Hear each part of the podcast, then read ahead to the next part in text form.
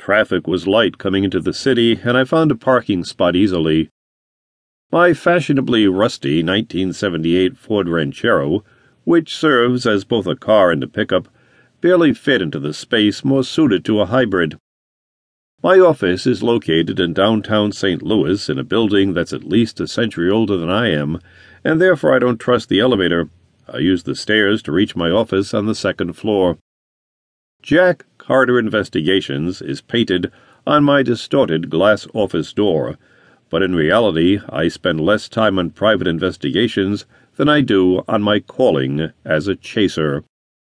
As I went to unlock the office door, I found it partially open. Pulling my gun and kicking the door open the rest of the way, I drew down on the figure standing near the window. You don't have to shoot me, Jack. If you'd rather I didn't visit, just say so.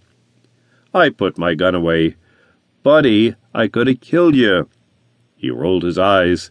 That would have been unfortunate. Unfortunate for you. He laughed. More unfortunate for you when Sarah got her hands on you. Too true. She scares me more than you do. Sarah is Buddy's wife of thirty plus years and his spiritual partner in chasing. Her prayers have pulled Buddy through a tight spot more than once. Buddy Daniels is short with just a ring of gray hair and lively green eyes. He's wearing a flowing white robe that goes all the way to the floor and a leather belt with a wooden sword tucked in it. He was dressed today, and on all chase days, exactly as he was the first time I met him. On that day, he was following a runner named Harbinger, and if my predicament at the time hadn't been so dire, I would have burst out laughing. He looked like Yoda from Star Wars. My first thought had been, Here to save you I am. Are you on a chase? I asked. Yes. Believe it or not, the Lord still calls on me from time to time. He hasn't completely handed my job over to you yet. Buddy is my mentor. He trained me for my calling as a chaser, and as I got busier, Buddy has been allowed to spend more time with his Sarah. I moved over behind my desk just as the phone rang. Jack Carter Investigations. Jack, this is Brother Edwards. Hi, Gary. Good to hear from you. What's up?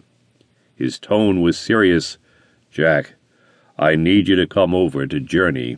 Okay? Why? Brother Timmons is dead. I dropped into my desk chair.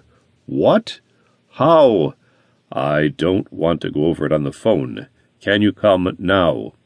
Yes, yes, of course. Do you know where Brother Daniels is? I looked up at Buddy, who was staring at me with a question on his face. Yeah, he's here with me. Bring him with you. The phone went dead, and I slowly laid down the receiver. Buddy glared at me impatiently. Was that Gary Edwards? Yes.